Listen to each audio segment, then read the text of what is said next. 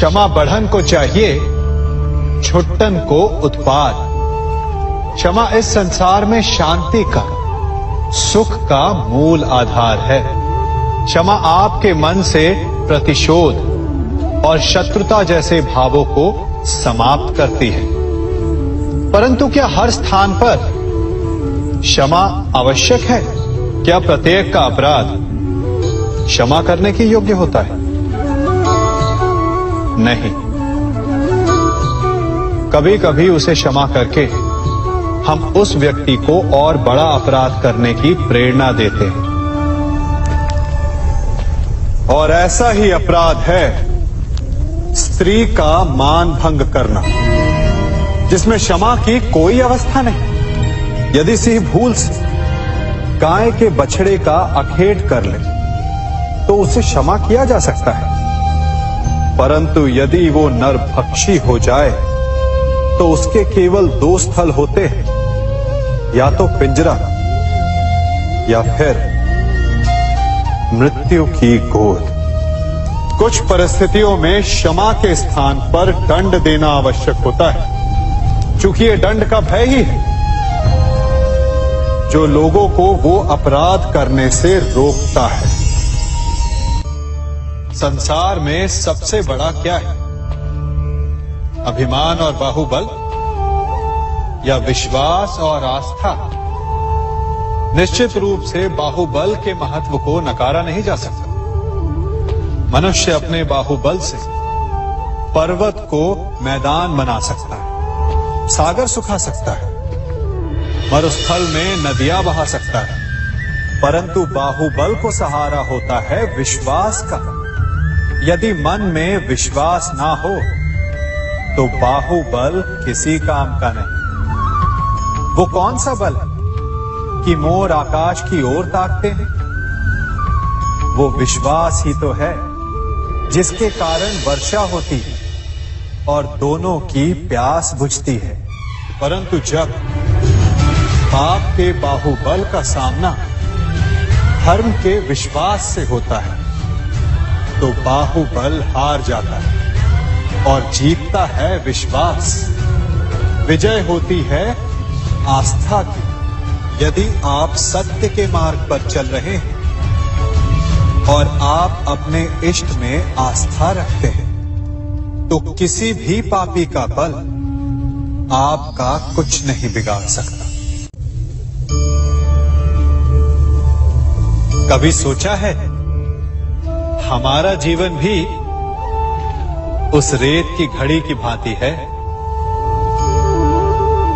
जो रेत नीचे गिर चुकी है, वो हमारा अतीत, जो अब भी ऊपर है, वो हमारा आने वाला भविष्य है और वर्तमान। ये संकुचित स्थल है, जहाँ से धीरे धीरे करके रेत गिर रही है। अर्थात, हमारे पास जीने के लिए यही एक क्षण है। उसका उपयोग कैसे करना है, ये हम पर निर्भर करता है। जो बीत गया, उसका दुख मनाना है। या जो भविष्य में होने वाला है, उसकी प्रतीक्षा में क्रोध करना है। सब कुछ करने के लिए यही एक क्षण है। प्रसन्न रहना है। तो उसके लिए भी यही एक पल है। प्रतीक्षा करते रहोगे तो ये पल भी भूतकाल में बदल जाएगा। इसलिए आनंद के लिए, परोपकार के लिए प्रतीक्षा ना कीजिए। आपके पास जो पल है, उनका भरपूर सदुपयोग कीजिए। क्योंकि इस घड़ी को पलटकर आप फिर से समय अवश्य गिन सकते हैं। परंतु अपना बीता हुआ समय आप वापस नहीं लौटा पाएँगे।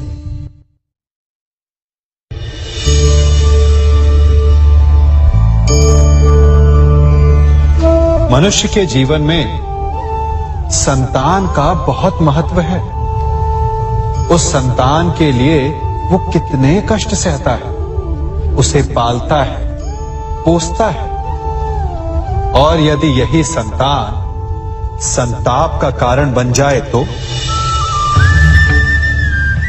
क्या ये उसका दोष है? अधिकतर ये दोष हमारे लालन पालन का होता है। बचपन में बालक के हट को मानकर हमें आनंद की अनुभूति अवश्य होती है। परंतु धीरे धीरे अपने बालक के हट को मानकर उसके हट के दास हो जाते हैं।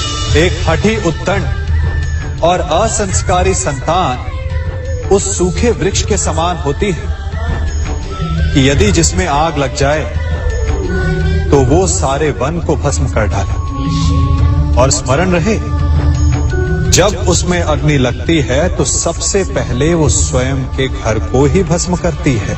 इसलिए जब आवश्यकता हो तो अपनी संतान के हट का विरोध करें। उसे रोके।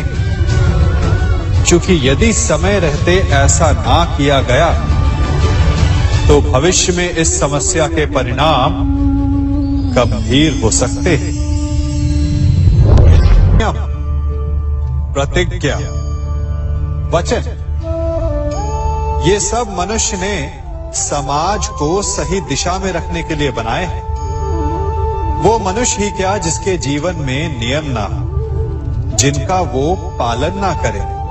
परंतु समय के साथ चलने के लिए नियमों को बदलना भी आवश्यक होता है, क्योंकि ये आज का समय ही तो है, जो बीत जाने के पश्चात इतिहास बन जाएगा। यदि आवश्यकता पड़ने पर नियम और प्रतिज्ञा भंग ना की जाए, समय की मांग के अनुरूप अपनी प्रतिक्रिया ना बदली जाए तो इतिहास हमें कभी क्षमा नहीं करेगा। आवश्यकता पड़ने पर आपकी तोड़ी हुई एक प्रतिज्ञा एक बंधन कभी कभी पूरे मानव इतिहास को बड़े विनाश से बचा सकता है। इसलिए नियम प्रतिज्ञा वचन कुछ नहीं कुछ है तो केवल समय जिसके अनुरूप चलने वाला ही सफल हो सकता है। सम्मान। मनुष्य के जीवन में सम्मान का बहुत अधिक महत्व है। वो उसे अपने हृदय, अपने मन से जोड़कर रखता है। कदाचित इसीलिए हम शत्रु के सम्मान पर चोट पहुंचाते हैं, ताकि उसे पीड़ा पहुंचाई जा सके। परंतु ऐसा करने से सावधान रहे मित्रों। शरीर पर लगी चोट मनुष्य भुला सकता है, परंतु उसके सम्मान को लगी चोट उसे जीवन भर पीड़ा देती है।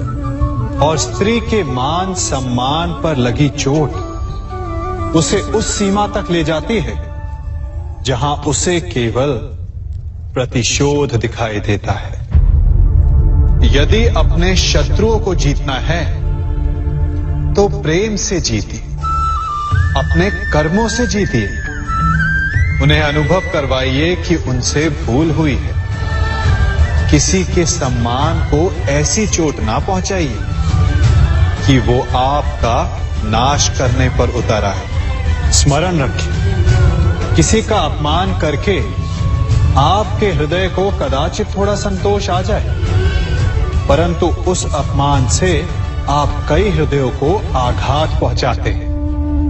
और अपने लिए एक शत्रु और बढ़ा लेते हैं। हम सब शीघ्र ही सफलता चाहते हैं। ढेर सारी संपत्ति और सुख चाहते हैं। और ऐसे में कई बार हम छोटे मार्गों का चयन कर लेते हैं। वो मार्ग जिनमें परिश्रम नहीं होता, जिनमें होता है तो केवल छल, कुटिलता। और भाग्य का सहारा। जैसे कि जुआ। कोई जुए के खेल में धन लगाता है, कोई दाव लगाता है।